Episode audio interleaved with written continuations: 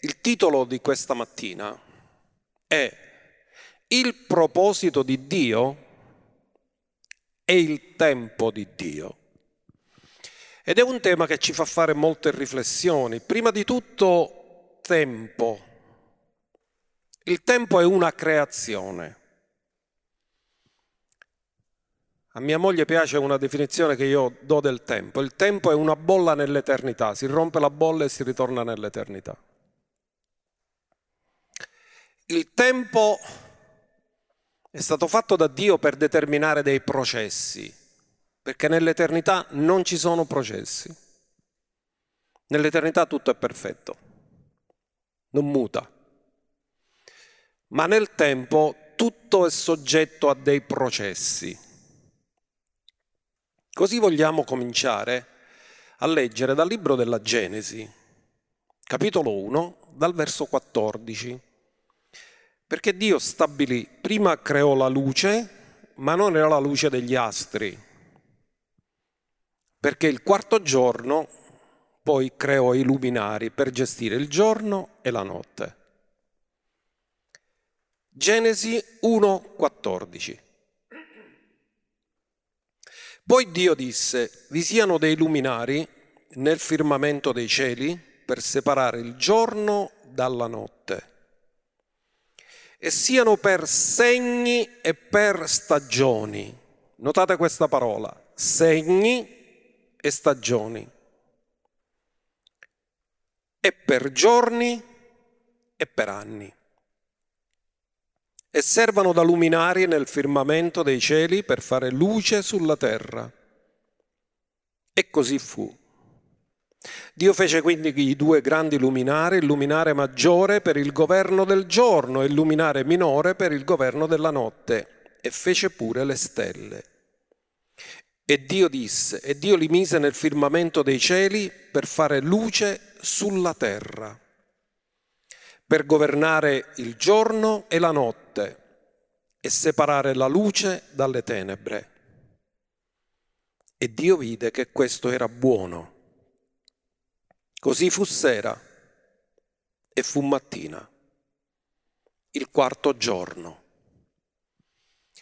Questo è il racconto del libro della Genesi, quando Dio dice che ha stabilito ciò che gestisce il tempo, ciò che gestisce il giorno, ciò che gestisce la notte, ciò che gestisce i giorni, gli anni, le stagioni.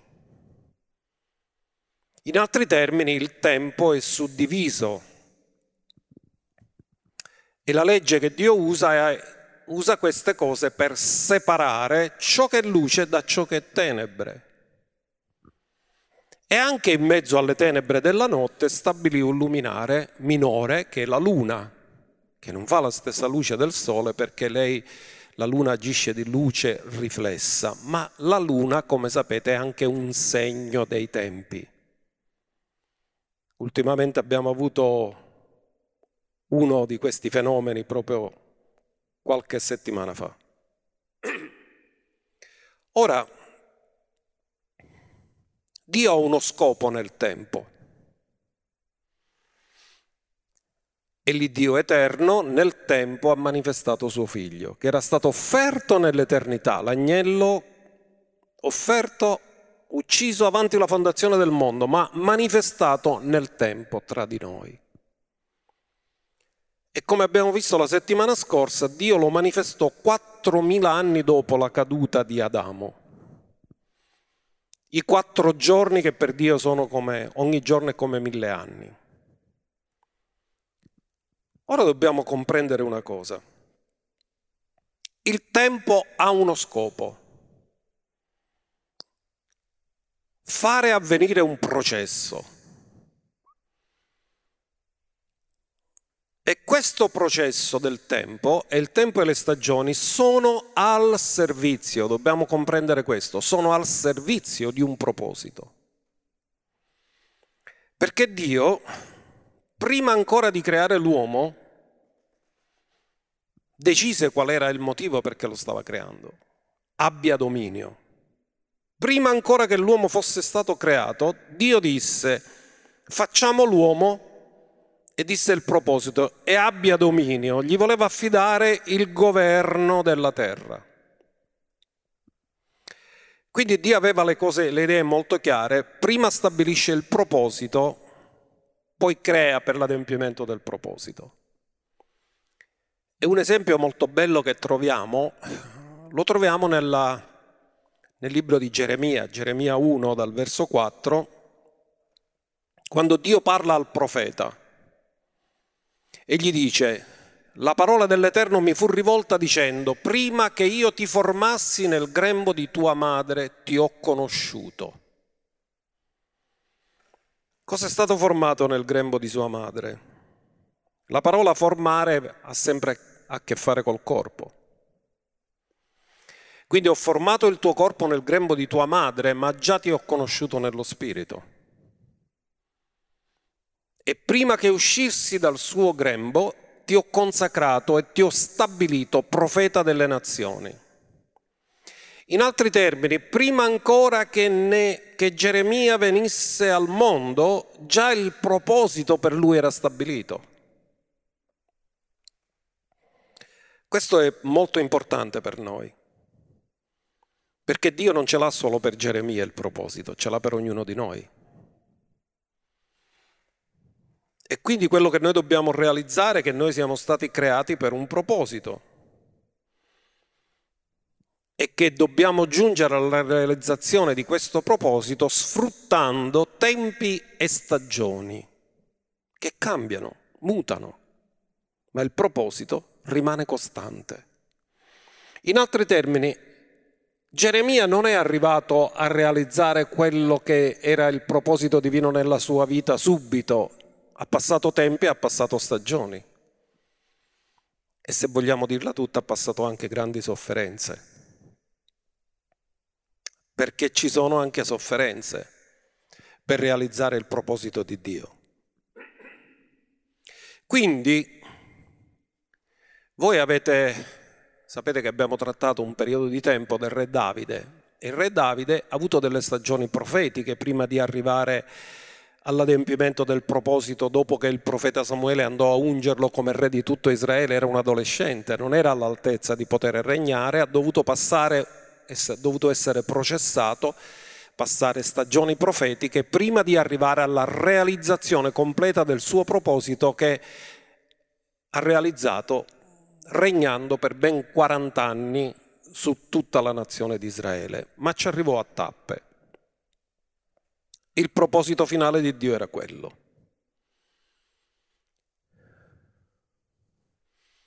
Perché ci serve in questo tempo? Abbiamo passato 40 giorni di isolamento. Perché ci serve? Qual è lo scopo? Perché i tempi sono gestiti da Dio. Questi 40 giorni sono come quando una pianta passa l'inverno è chiusa in sé tutta l'energia, non si vede niente. È come se si sta chiudendo in se stessa per raccogliere tutte le energie per poi farle esplodere a primavera. E per ora è una bella scena vedere tutto fiorito. Perché nella stagione in cui siamo naturale siamo nella primavera. Quindi a cosa serve capire in che stagione ci troviamo? Ci serve per farci fare le giuste decisioni, perché se io non so in che stagione mi trovo, non ho sapienza di fare le giuste decisioni. Quindi quando comprendo in che stagione mi sto trovando, so quali sono le cose che devo fare, perché ci sono cose che si devono fare solo in quella stagione, non le puoi fare in un'altra stagione. Ci aiuterà a non fare cose sbagliate, ci aiuterà a non distrarci, ci aiuterà a non fare cose che non dovremmo fare, perché il proposito rimane sempre fermo lì, fisso, come la lancetta che segna il nord nella bussola rimane sempre fissa su quella direzione, il proposito non cambia mai. Ci possiamo muovere, spostare, ma il proposito rimane costante, rimane fermo. Andiamo nel libro dell'Ecclesiaste, capitolo 3, verso 1, dove guarderemo due versioni. La nostra, la nuova Diodati, che dice per ogni cosa c'è la sua stagione. C'è un tempo per ogni situazione sotto il cielo. Notate che vengono usate le stesse cose che vengono usate in Genesi, tempo e stagione. Un'altra versione dice per ogni cosa c'è una stagione, un tempo per ogni scopo o proposito sotto il cielo. Questa è un'altra versione che lo dice. Per ogni proposito sotto il cielo viene affidato un tempo, viene affidata una stagione. E qual è lo scopo divino? Qual è il proposito? C'è un proposito generale che vale per tutti, che Dio ha dichiarato in maniera molto forte e molto chiara. Lo stesso Dio che ha detto sia la luce e la luce fu, ha dichiarato il proposito che lui ha. E questo proposito lo conoscete molto bene, lo troviamo in Romani 8, 29. Quelli che egli ha preconosciuti, Dio ha detto a Geremia che l'ha conosciuto prima che nascesse.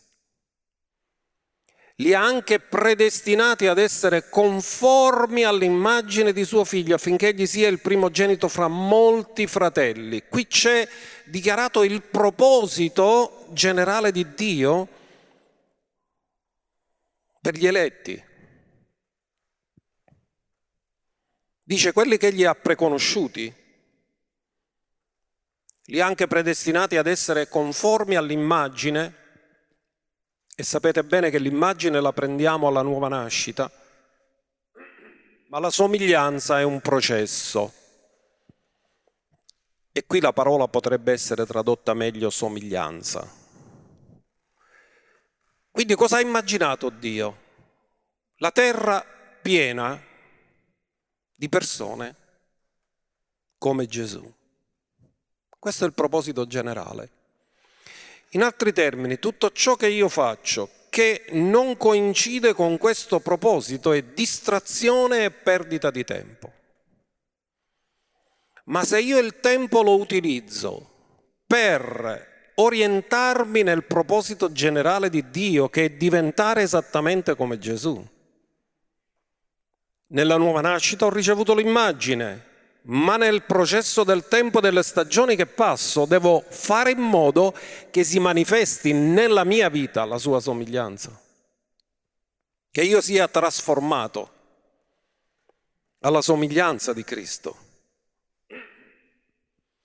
Quindi Dio ci ha creato e quando ci ha creato, quello che Lui ha immaginato è la terra piena di Cristo e molti fratelli simili a lui. Lui il primogenito e poi moltitudini di altri simili a lui. Questo è il proposito generale di Dio. Quando alcune persone dicono qual è la mia chiamata, la tua chiamata è diventare come Gesù. Perché molti vogliono, pensano che la chiamata sia fare qualcosa.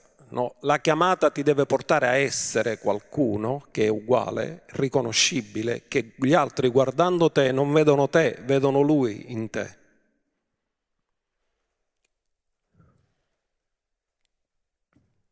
Ora, il punto è, se sono stato creato per un proposito e vado fuori dal proposito, cosa percepisco dentro di me? Insoddisfazione non ci può essere vera soddisfazione fuori dal proposito di Dio. La vera soddisfazione è quando rientro nel proposito, quando vivo in quel proposito, quando lavoro in accordo a quel proposito. Questo è quello che dice la scrittura. Dio, abbiamo detto, proposito costante, tempi e stagioni variano, ma tempi e stagioni sono al servizio del proposito. Se io non conosco il proposito, perdo tempo. Ma se conosco il proposito, mi consacro alla realizzazione e al raggiungimento di quel proposito. C'è un processo di crescita, una tappa dietro l'altra per raggiungere il proposito. Se una persona non riesce a capire qual è il proposito, vivrà una vita sconfitta, insoddisfatta, esaurita, stanca, perché è disorientato. L'Apostolo Paolo, grande insegnante nella prima chiesa apostolica, parlò ai Tessalonicesi e noi ringraziamo Dio che questa era una chiesa molto giovane, quindi lui ha scritto cose fondamentali per la teologia dei cristiani. E lui in prima Tessalonicesi 5 verso 1 parla del tempo, parla di stagioni, parla delle cose che devono avvenire, perché Dio è il principio e la fine annuncia la fine fin dal principio. E dice ora quanto ai tempi e alle stagioni, notate sempre che usa questi due termini, tempi e stagioni. Fratelli, non, non, avete bisogno che ve ne scrivo, poiché voi stessi sapete molto bene che il giorno del Signore verrà come un ladro di notte. Parla del giorno del Signore, parla di tempi, parla di stagioni.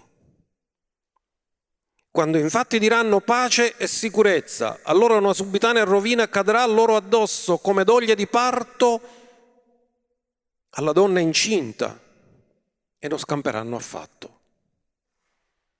Doglie di parto annunciano qualcosa nuovo, una, una nascita.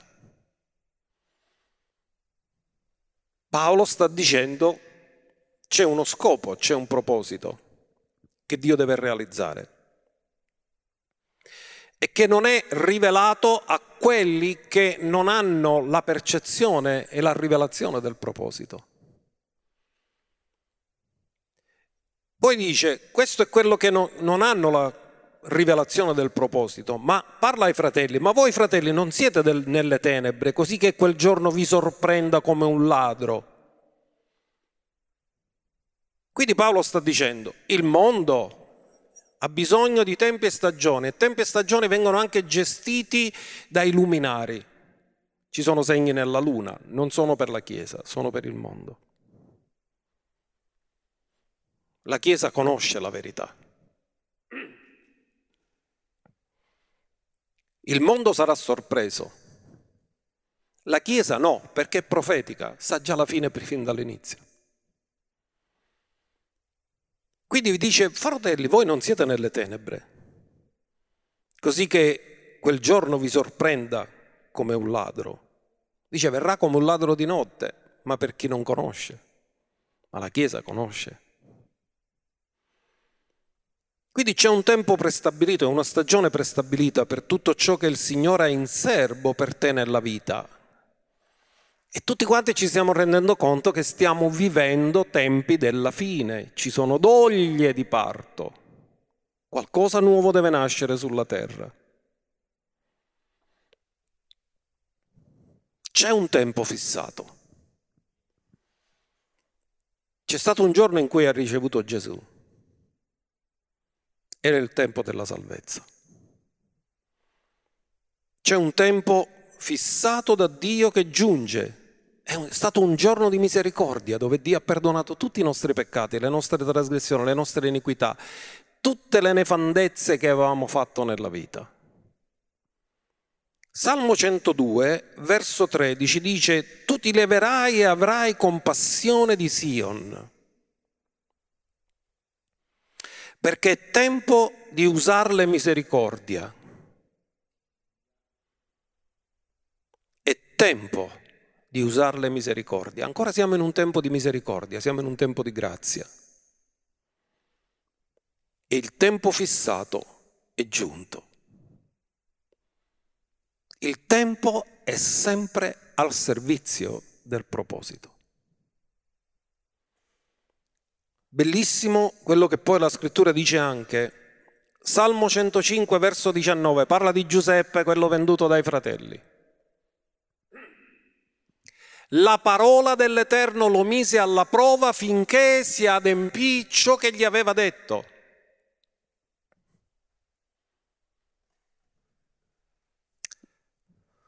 E qui, come ho spiegato in qualche occasione, ci sono due termini in ebraico usati per parola. Una è la parola che si identifica esattamente con Dio. Dio e la sua parola sono uno e quella è immutabile.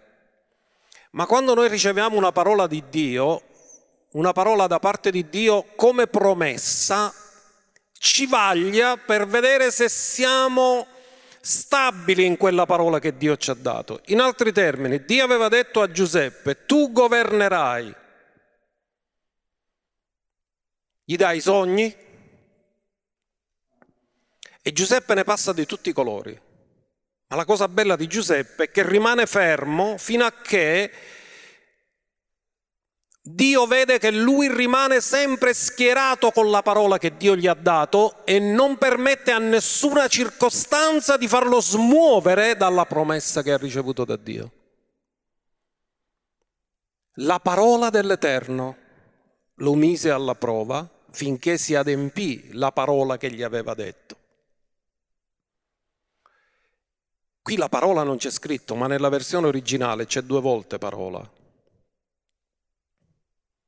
E sono due termini diversi. Una è la imrach di Dio, la parola che Dio stesso, immutabile, la parola sovrana di Dio mette alla prova un uomo per vedere se sta con la sovranità di Dio, col disegno di Dio, con la promessa di Dio o se permetterà alle circostanze di smuoverlo da quello che Dio ha detto. E Giuseppe rimane fermo fino alla fine e la parola dell'Eterno si realizza nella sua vita. Allora il re, allora, quando lui superò tutte le prove, il re mandò a farlo sciogliere, il faraone mandò a farlo sciogliere, il dominatore dei popoli mandò a liberarlo. Ma lui fu uno strumento. Dio lo fece. E dice lo fece signore della sua casa e governatore sopra tutti i suoi beni per legare i suoi principi a suo giudizio e insegnare ai suoi anziani la sapienza. Giuseppe, Dio aveva stabilito un proposito.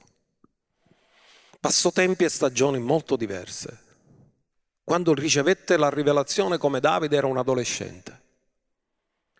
La parola dell'Eterno lo mise alla prova. Passò varie stagioni, sofferenze, solitudine, abbandono, schiavitù, carcere, ma mai si staccò da quello che Dio gli aveva detto.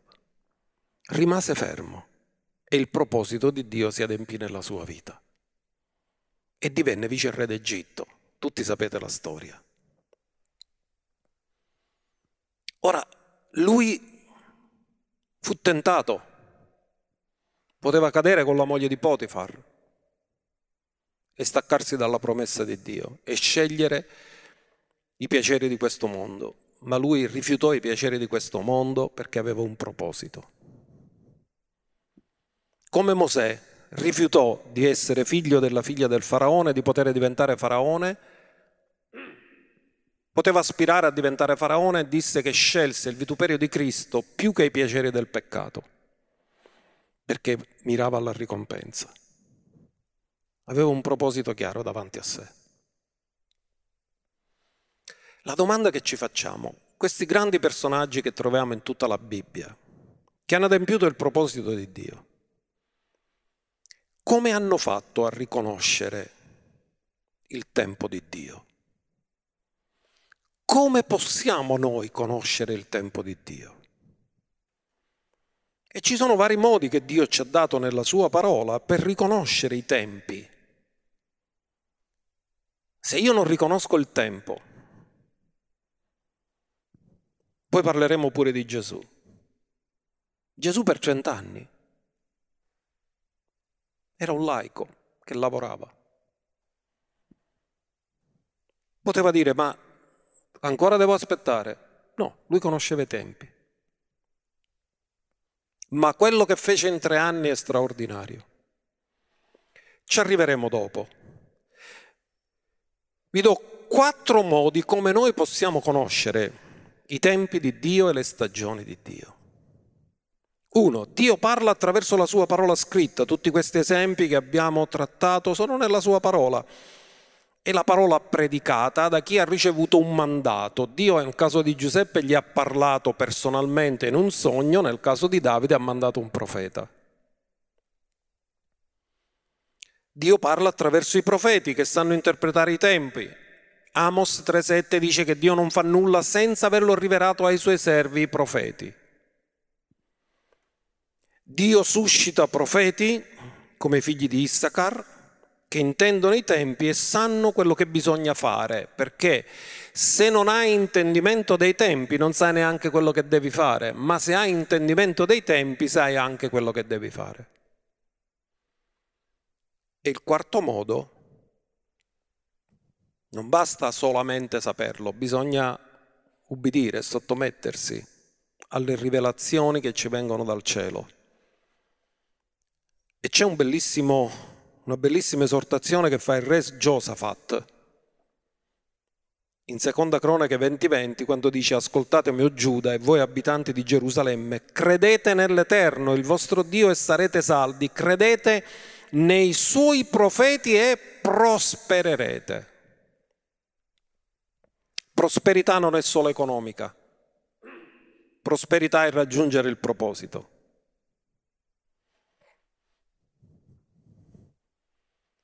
poi Dio ti dà tutte le risorse per poterlo fare. Andiamo un pochino a spiegare nel Nuovo Testamento si parla di due tipi di tempi con due parole diverse. Il primo è un tempo cronologico, naturale, e poi c'è un tempo spirituale o appuntamento divino. Ad esempio, le feste erano appuntamenti divini. Il primo viene chiamato Kronos, il secondo viene chiamato Kairos.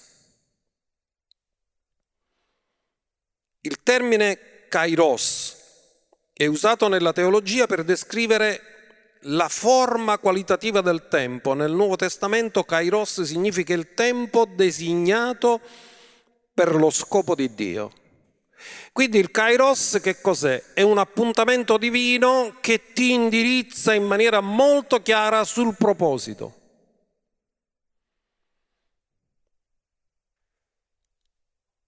Marco 1,15.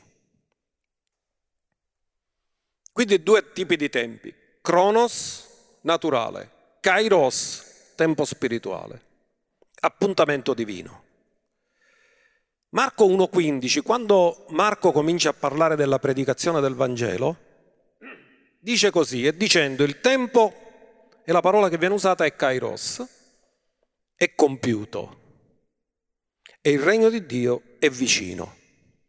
Ravvedetevi e credete all'Evangelo, cioè è arrivato il tempo dove il Vangelo venne predicato, venne predicato dal Signore,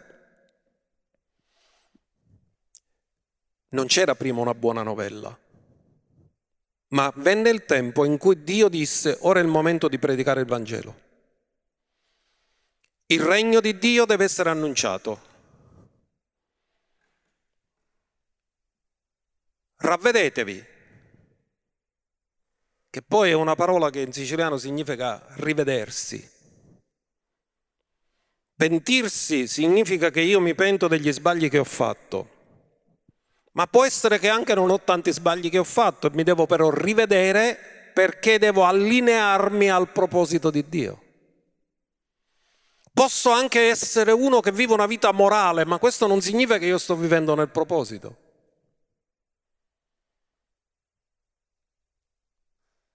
Come Sansone. Non visse una vita morale, ma solo quando fece preghiere in accordo al proposito che Dio gli aveva dato, Dio l'ha esaudito. Non lo centrò pienamente. I tempi di oggi, che facciamo? Diamo una predicazione qualsiasi o parliamo di una parola dell'ora? Luca 12, 42 è molto attuale per noi. E il Signore disse, chi è dunque quell'amministratore fedele e saggio? Lo chiama fedele e lo chiama saggio. Fedele è uno che si attiene esattamente a quello che riceve. Saggio è uno che mette in pratica ciò che conosce. Che il padrone costituirà sui suoi domestici per dare loro a suo tempo, e la parola usata è kairos, cioè per ogni cosa che è un appuntamento divino, per farci adempiere il proposito, c'è un cibo, una parola adatta per quel tempo. In altri termini, se io vi predicassi quello che ho predicato l'anno scorso, sarei fuori tempo. C'è la parola dell'ora in questo tempo. In questo tempo certe cose acquisiscono più valore, più significato perché sono nel tempo che stiamo vivendo, altrimenti parlo di cose passate. E questo è quello che dobbiamo fare oggi ricevere la parola dell'ora, capire dove siamo, in che tempo, in che stagione siamo e dare la parola giusta al momento giusto. Dare la giusta porzione di viveri. E in questo momento che c'è la, l'emergenza coronavirus, ci sono alcuni che ricevono la giusta porzione di viveri posto casa perché non possono uscire, ma noi dobbiamo dare la giusta porzione di viveri spirituali, la parola deve arrivare a casa vostra. Una parola di fede, una parola di speranza, una parola che non vi fa vedere solo le circostanze esteriori, ma vi fa vedere che dentro questo c'è un proposito che sta venendo fuori.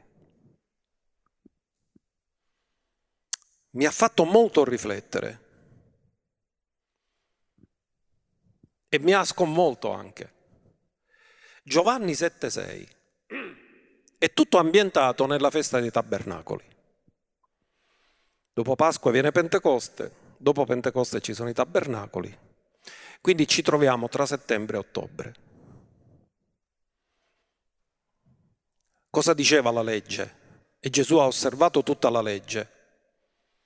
La legge diceva che ogni maschio si doveva presentare in queste tre feste dove era il Tempio, a Gerusalemme. Gesù viveva in una famiglia dove aveva fratelli, sorelle, ma i maschi erano obbligati dalla legge che Dio aveva dato di presentarsi nel Tempio a celebrare la festa. E guardate che questo verso è tremendo. Allora Gesù disse loro, il mio tempo non è ancora venuto e usa la parola kairos, cioè l'appuntamento di Dio per adempiere il proposito nella mia vita non è ancora venuto. Cioè Gesù non doveva morire ai tabernacoli, Gesù doveva morire a Pasqua, l'agnello immolato. Il vostro tempo, e io quando l'ho letto le prime volte pensavo che Gesù parlasse del tempo cronologico, ma sono stato sconvolto quando sono andato a leggere e nel testo originale non è tempo cronologico, è anche il loro kairos è sempre pronto. Allora, il tempo è sempre legato al proposito. Il proposito dell'agnello era essere immolato, il proposito delle pecore era ubbidire alle feste. Loro non dovevano essere immolati, l'agnello doveva essere immolato. E siccome il proposito era diverso, il tempo era diverso. Gesù ha detto il vostro tempo è sempre pronto per ubbidire quello che dice la legge, ma il mio tempo è segnato da un proposito. Io sono l'agnello e l'agnello deve essere immolato a Pasqua.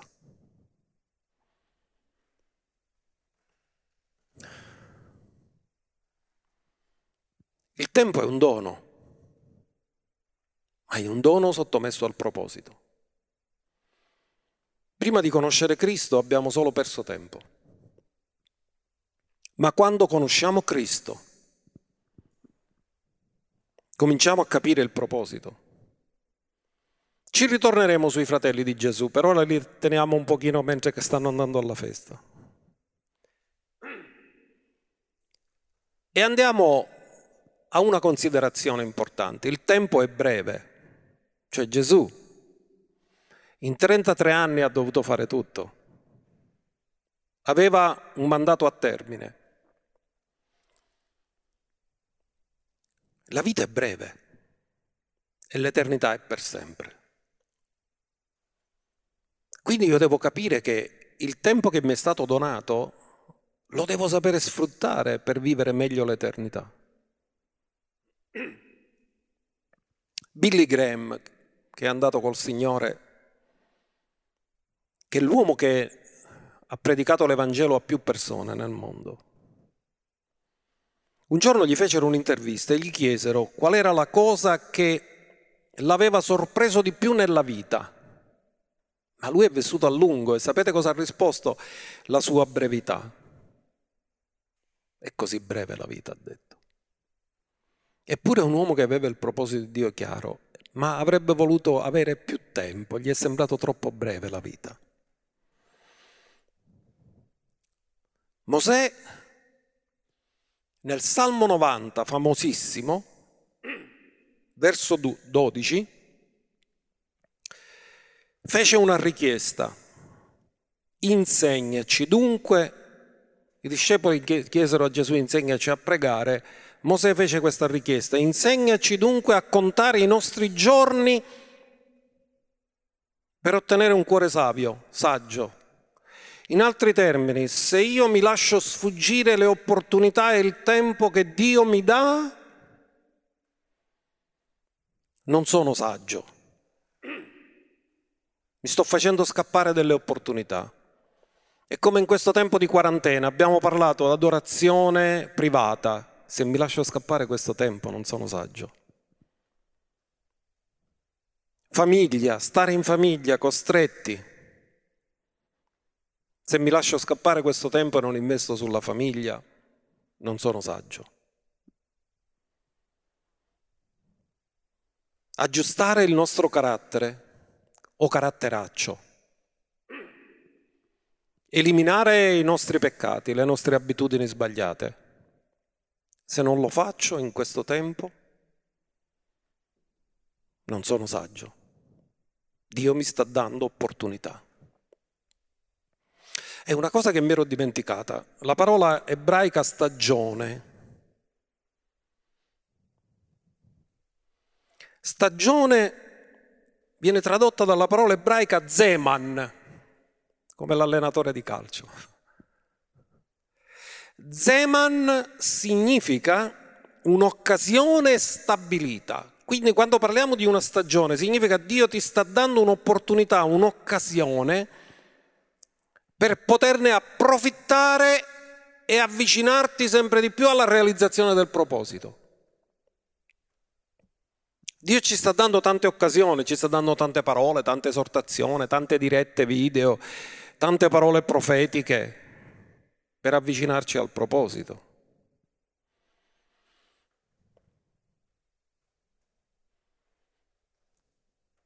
Gesù aveva un proposito così chiaro e non si faceva distrarre da nulla.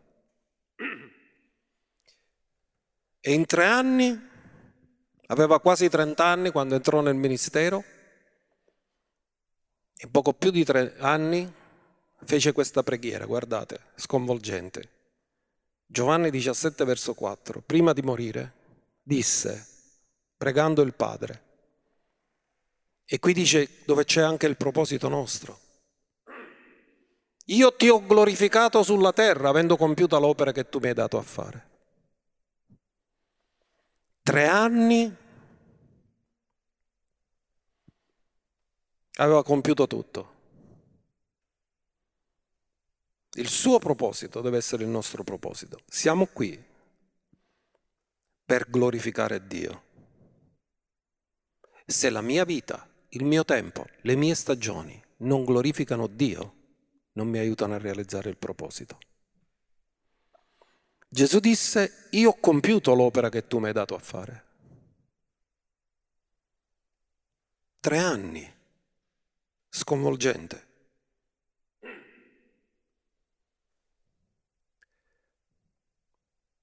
Allora, andiamo di nuovo ai fratelli di Gesù. Ascoltate, i fratelli di Gesù ragionavano umanamente. Gesù no. I fratelli di Gesù lo consigliarono a fare carriera. Qualche volta dovremmo predicare su questo. Molti scambiano la chiamata per una carriera. Ma la chiamata e la carriera sono due cose totalmente diverse. La carriera è qualcosa umano, la chiamata è divina. La carriera ti serve per gratificarti davanti agli uomini, la chiamata ti serve per glorificare Dio. Loro non avevano le idee chiare. Torniamo ai fratelli di Gesù. Perché voglio darvi una intuizione forte che ho avuto, perché vi dico la verità, quando io leggevo Giovanni 7,6 ero convinto che il tempo di Gesù era il Kairos e il tempo dei fratelli era il Cronos, quindi dice per voi tanto che non avete un obiettivo importante va bene tutto. Invece no, Gesù ha detto anche voi avete il vostro Kairos, come pecore avete il vostro Kairos e il vostro Kairos è che voi andate all'appuntamento divino della festa perché la stabilite il Padre.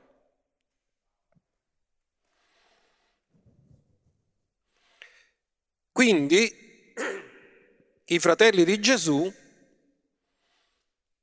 dovevano andare alla festa. Era il loro kairos, perché come figli, come maschi, erano obbligati dalla parola di Dio ad andare alla festa. E Gesù disse, il mio kairos non è ancora venuto. Il mio kairos non è solo andare a una festa, il mio kairos è che io devo morire sulla croce come agnello immolato.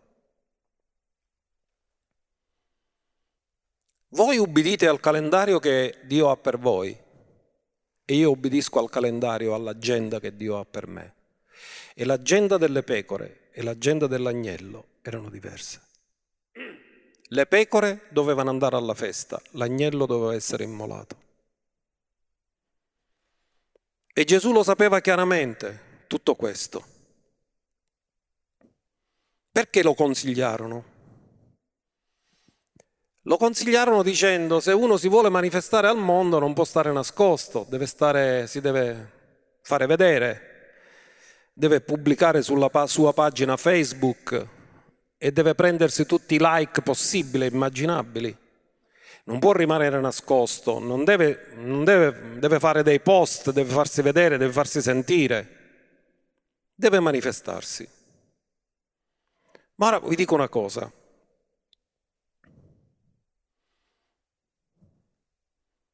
I fratelli di Gesù vedevano il tempo secondo il loro proposito e Gesù vedeva il tempo secondo il suo proposito. Perché dovete capire sempre questa cosa, che il tempo è al servizio del proposito.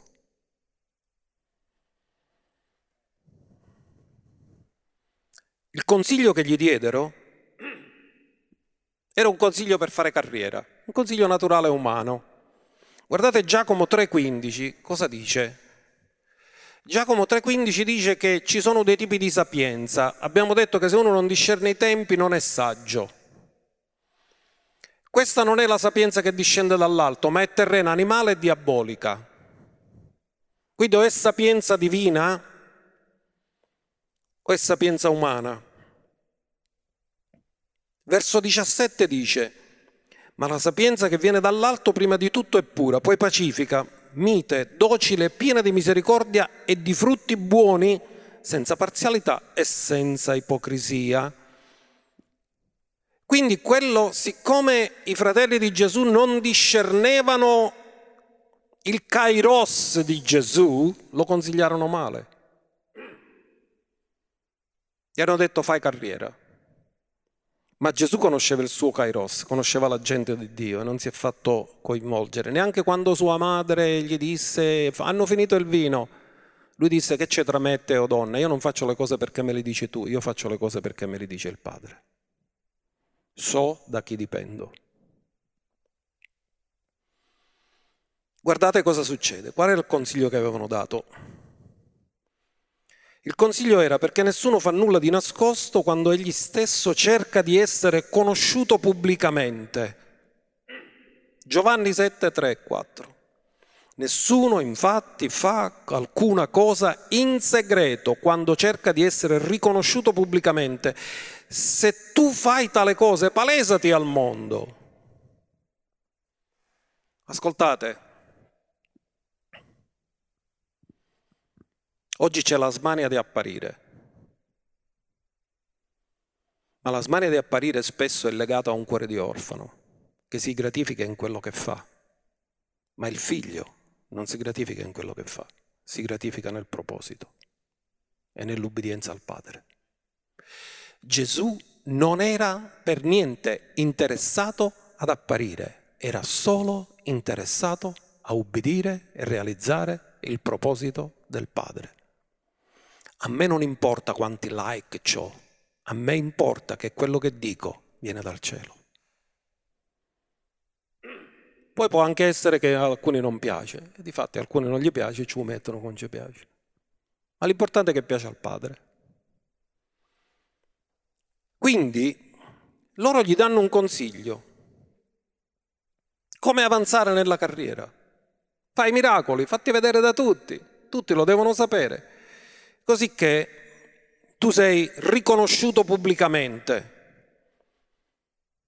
Nessuno fa cose in segreto. Come dire, ma come mai tu con tutta l'unzione che c'hai, con tutti i miracoli che c'hai, ma tutti dovrebbero conoscere tutti, ti dovresti fare conoscere da tutti, tutti dovrebbero sapere chi sei, ma vai a Gerusalemme, là tutti quanti potranno sapere chi sei.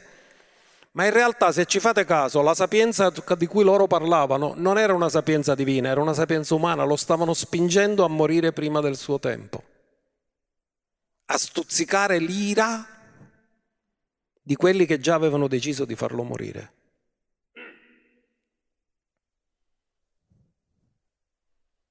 Il Padre lo voleva manifestare a tutti, ma sulla croce. Gesù disse, quando sarò innalzato, attrarrò tutti a me. Ma non era il modo umano dei fratelli che volevano che Gesù facesse carriera Era il modo divino dell'agnello che si deve immolare per la nostra salvezza, che era lontano dalla loro percezione. In altri termini, noi percepiamo il tempo nella misura in cui abbiamo la rivelazione del proposito.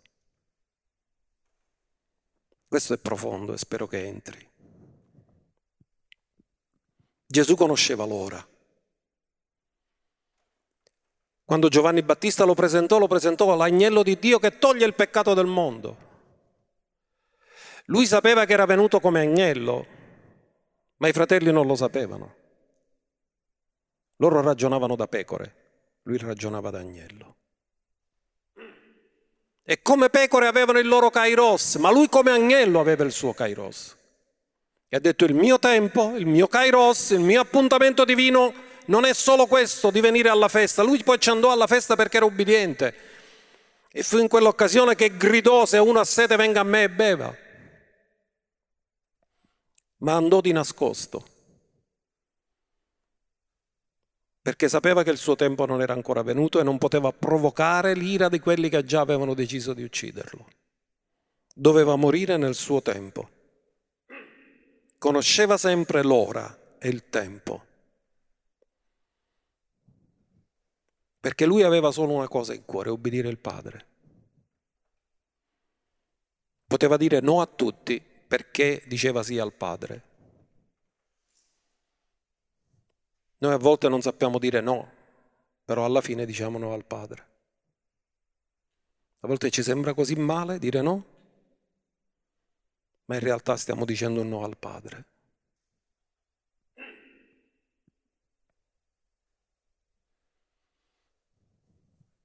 Gesù conosceva il Kairos, i tempi. Dio ci sta parlando forte e chiaro in questo periodo. I tempi sono abbreviati. Non avremo tante opportunità, ma questa è un'opportunità. E non possiamo distrarci con tante cose. Ci siamo accorti che alla fine ci sono tante cose a cui possiamo rinunciare, tante abitudini a cui possiamo rinunciare, a cui eravamo legati. E Dio ci sta dicendo c'è una sola cosa di cui c'è bisogno. E Maria ha scelto la parte migliore che non le sarà tolta. A volte ci droghiamo anche di ministero di relazioni, di gratificazioni di persone che ti lodano, che ti apprezzano e ultimamente purtroppo anche questo ci è stato tolto. Ma questo ci ha purificato nelle motivazioni, a sapere vivere dell'approvazione del Padre. Ci ha spogliato anche di queste cose. Devo concludere. Chi ha un proposito ha anche opere innanzi preparate. Efesi 2, 8, 10 dice che noi siamo stati creati o ricreati o rigenerati non per opere, ma in vista di opere. Cioè non sono le opere che ci portano alla salvezza, ma dopo la salvezza ci sono opere che dobbiamo compiere perché per adempiere il proposito ci sono opere innanzi preparate.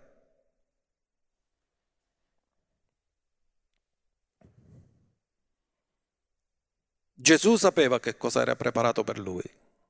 E in Giovanni 17,4 disse che aveva compiuto l'opera che tu mi hai dato da fare. Ti ho glorificato sulla terra avendo compiuto l'opera che tu mi hai dato da fare. In altri termini, tutte le opere che tu hai innanzi preparato per me, non ne ho tralasciato neanche una, le ho adempiute tutte. Tre anni, tutto fatto. Diamo uno sguardo a Israele. E Israele in qualche modo rappresenta la Chiesa. Era la Chiesa di quel tempo. E chiedo di proiettare da Luca 19:41.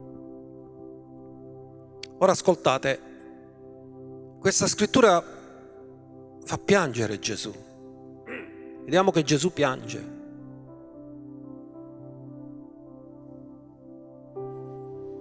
Perché piange? Perché nonostante che il popolo di Israele ha avuto tre anni di tempo per riconoscere Gesù come Messia, con tutti i segni, prodigi e miracoli che lui ha fatto, non l'hanno riconosciuto. Luca 19 dal 41. E come egli si avvicinava. C'è un luogo che viene chiamato, per chi è stato in Israele, Dominus Flevit c'è un luogo esatto dove è successo. E come egli si avvicinava vide la città e pianse su di essa, dicendo, o se tu, proprio tu, Gerusalemme, la città era Gerusalemme, avessi riconosciuto almeno in questo tuo giorno le cose necessarie alla tua shalom, alla tua pace. Ma ora esse sono nascoste agli occhi tuoi. Cioè c'è un velo nei tuoi occhi. E io prego che i veli cadano, che la smettiamo di perdere tempo in cose che non hanno niente a che vedere col proposito di Dio.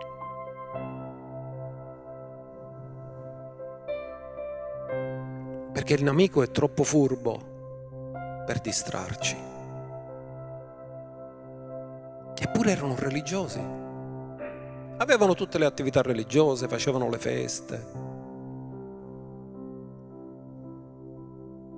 Ma Gesù pianse. Perché pianse? Perché vide le conseguenze della loro mancanza di capacità di capire i tempi di Dio. Dio mandò suo figlio e loro non l'hanno capito. Andiamo avanti. Poiché verranno sopra di te dei giorni in cui i tuoi nemici, Gesù ha visto tutto nello spirito, ti circonderanno di trincee, ti accerchieranno e ti assedieranno da ogni parte e abbatteranno te e i tuoi figli dentro di te e non lasceranno in te pietra su pietra. Gerusalemme è stata rasa al suolo, il Tempio distrutto. Quello che Gesù disse, lui lo vide prima nello Spirito.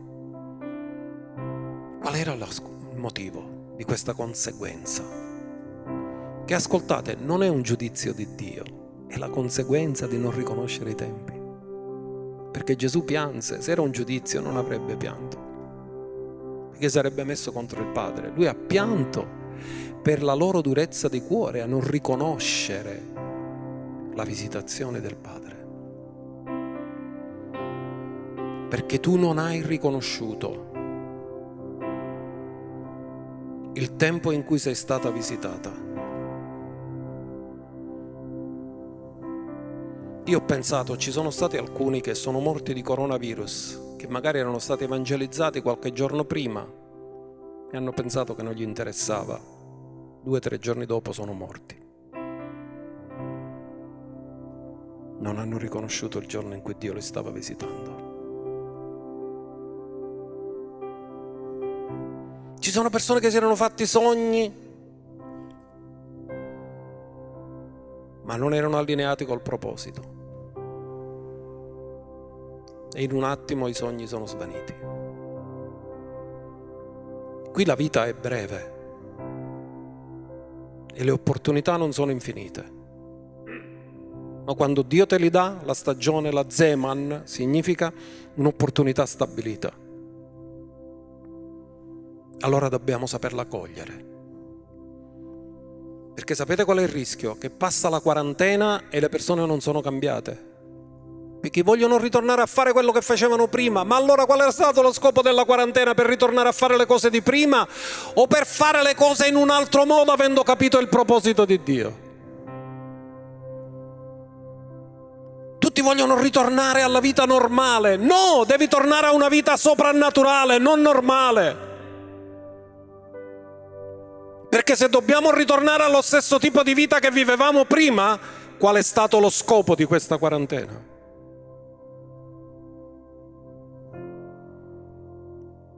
Lo scopo di questa quarantena è trasformarci, farci vedere veramente ciò che vale la pena, ciò che è importante, da ciò che non vale la pena, ciò che era distrazione sul proposito di Dio nella tua vita, perché quando sarai davanti alla presenza di Dio,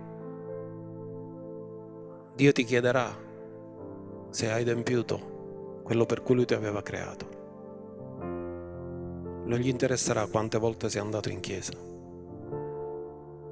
quante ore hai pregato, che sono cose importanti, ma sono mezzi, non è lo scopo. Ti chiederà, ma tu ci hai creduto nel mio proposito per te? L'hai realizzato? Potresti fare la stessa preghiera che ha fatto Gesù in Giovanni 17,4. Ti ho glorificato sulla terra avendo compiuto le cose che tu mi hai dato da fare, l'opera che tu mi hai dato da fare. Tutto il resto non avrà valore.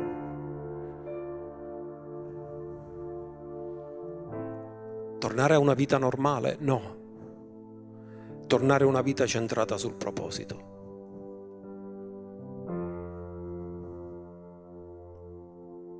Ritrova il tuo proposito. Riallineati col tuo proposito. Dio non ti ha fatto nascere per caso, ha uno scopo e un proposito. Questi tempi sono opportunità, queste stagioni sono opportunità. Perché forse nella fretta corriamo, facciamo, ci siamo, siamo facilmente distraibili, ma in questo tempo Dio è come se ci avesse detto fermati, perché vivi. Fermati perché fai le cose. Fermati, qual è la motivazione, qual è lo scopo. Fermati, non ti continuare a, a, a sognare di drogarti di nuovo di lavoro, a drogarti di nuovo di gratificazioni umane. Ritorna al proposito, perché Dio ti ha fatto per un proposito.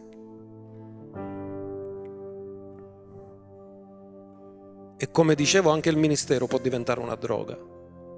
Che diventa più importante il mio ministero e non chi servo. Marta stava servendo Gesù, ma non si stava occupando di lui. Era così distratta da quello che faceva per Gesù che non aveva tempo per Gesù. Ma sua sorella no. Le ha detto chi se lo fa scappare? Questa è l'ultima occasione che ho. Poi sarà immolato. Io mi voglio godere le sue parole che ha da dirmi. Perché aveva capito che il giusto vivrà per fede. E la fede viene dall'udire la parola. Che Dio ti ha chiamato a camminare per fede. Che come Giuseppe ti ha dato un proposito, che come Davide ti ha dato un proposito, che come Mosè ti ha dato un proposito e quello che conterà non è quanto sbagli farai, tutti loro hanno fatto sbagli, ma che tu sei concentrato su quel proposito e se ti allontani, rientri subito, perché sai qual è la volontà di Dio e il piano di Dio per te. Anche se qui c'è un locale vuoto, sentiamo un'atmosfera soprannaturale. C'è una presenza di Dio e io credo che sarà nella tua casa, dove tu sei collegato in questo momento, la presenza di Dio sta invadendo la tua casa. C'è una santa riverenza un desiderio di riflettere, di mettersi in discussione, ma io sto camminando nel proposito, sto solo aspettando che finisce questo coronavirus così ritorno a fare le cose che facevo prima. Mi sto rivedendo? O sono come un treno lanciato a una corsa pazza, senza sapere il posto dove deve andare? C'è una meta, c'è una destinazione dove dobbiamo arrivare. E ogni tanto devo guardare la mappa se sono nella giusta strada. E se ho sbagliato in qualche bivio devo rientrare per ritornare nella mia destinazione. Non aspettare che termini il coronavirus per ritornare a fare le cose come le facevi prima. Se tu stavi camminando nel proposito, coronavirus non ti ha distratto dal proposito.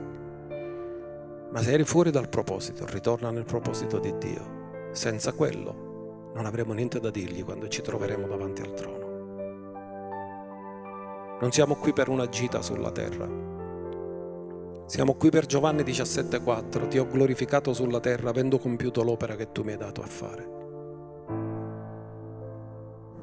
E lo vogliamo fare e i rischi di distrarsi ci sono, il nemico c'è, i falsi consiglieri ci sono pure. Fai carriera. Fatti vedere. Gesù ha detto io non mi devo fare vedere. Non so, non è questo il mio scopo. Il mio scopo è morire come agnello per salvare l'umanità. Il vostro scopo è andare alla festa. Va bene così, ma il mio Kairos e al Golgota. È là che io devo compiere l'opera sua. E lui puntò dritto su Gerusalemme, volse lo sguardo risolutamente verso Gerusalemme, sapeva che era arrivato il tempo. Non si è fatto distrarre da nessuno, era risoluto, centrato sul proposito. Il nostro Signore, il nostro Maestro, dobbiamo essere suoi imitatori, capire il proposito e vivere il proposito in questo tempo. Alleluia.